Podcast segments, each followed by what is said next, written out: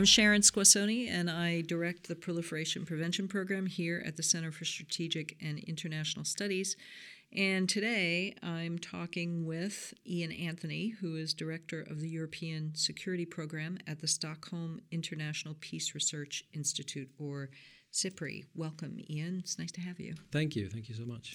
So, SIPRI has published, your institute has published an annual yearbook on weapons, disarmament, and international security.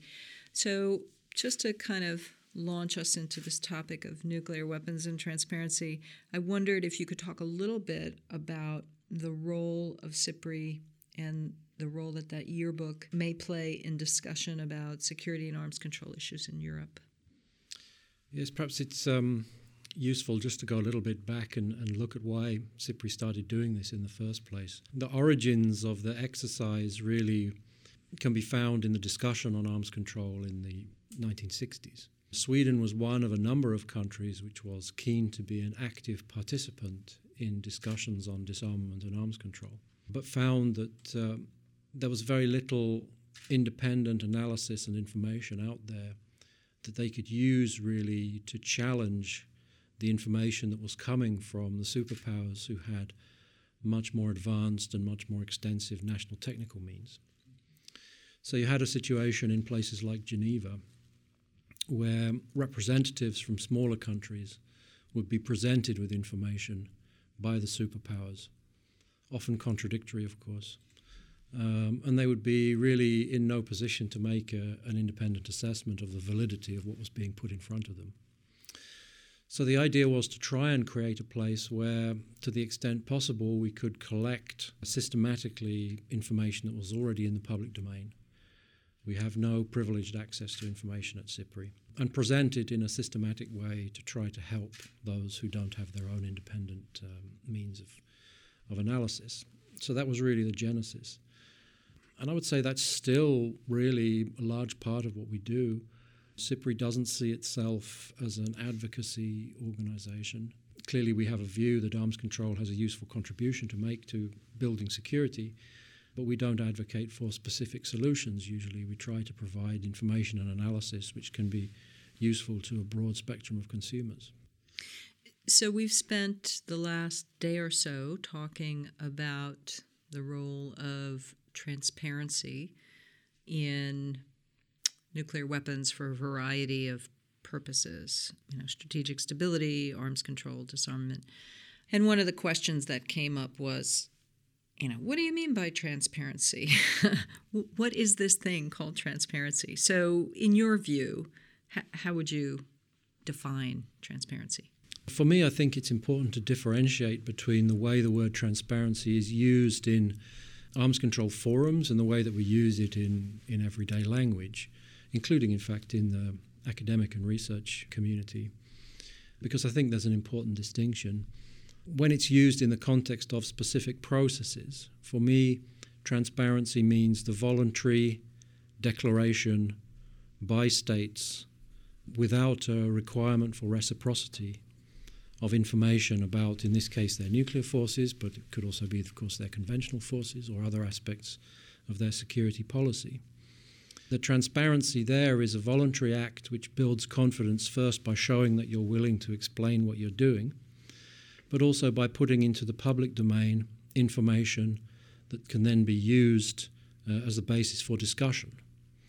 Often difficult for states, I think, to base their bilateral discussions on information coming from non governmental sources, from academic reports. But information that governments have volunteered themselves can be the basis for a different kind of discussion. And I think this differentiates transparency from for example, other types of confidence and security building measures where there is an assumption of reciprocity. It's not voluntary, there's a political commitment to make information available, for example, in the context of the Vienna document in Europe. So I think transparency has a rather specific meaning there. Just for our listeners, the Vienna document covers conventional. Yes, I, I, used it as an example of a confidence and security building measure. The Vienna document is, is a politically binding commitment by states who are members of the Organization for Security and Cooperation in Europe to exchange a huge amount of military information including data about spending, forces, military activities, such as exercises, information about doctrine. A lot of information is exchanged in the framework of the Vienna document. Mm-hmm. But this is a politically binding agreement where reciprocity is assumed and a certain amount of verification is built in. Transparency, as I say, is a voluntary exercise without an expectation of reciprocity. So I think there may be a tension there between those who see transparency as a stepping stone or a prerequisite for nuclear disarmament, right? I mean, yes, we need baseline information. Eventually, if we go down the path of eliminating nuclear weapons, we are going to need confidence that they're all really, really gone. And yet, your definition of transparency is, I think, a really good one, but doesn't come with many strings attached.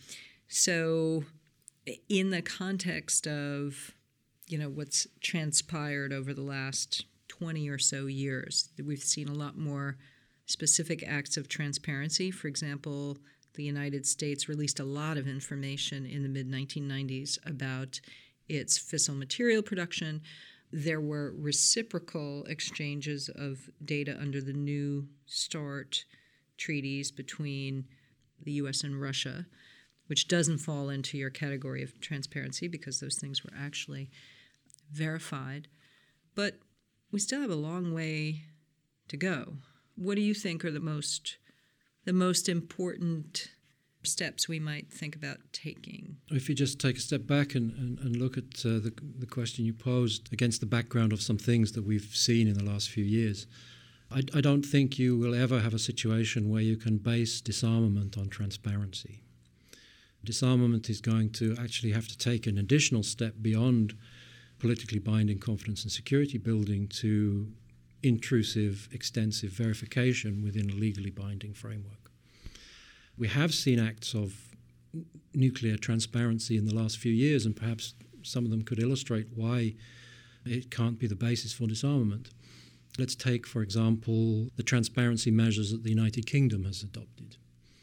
We've had a decision to reduce the number of nuclear weapons in the UK arsenal the Minister of Defence has come to the Parliament and he's explained in broad terms what's going to happen in terms of the existing stockpile, the eventual scale of the reduction. But he's also been very clear that there isn't going to be a detailed explanation of how the reductions were accomplished, and there isn't going to be a verification. We're going to rely on the British sense of fair play. This will not be satisfying to other nuclear weapon states or to other states. In order to accomplish disarmament, there's going to have to be some verification. Ian, thank you so much.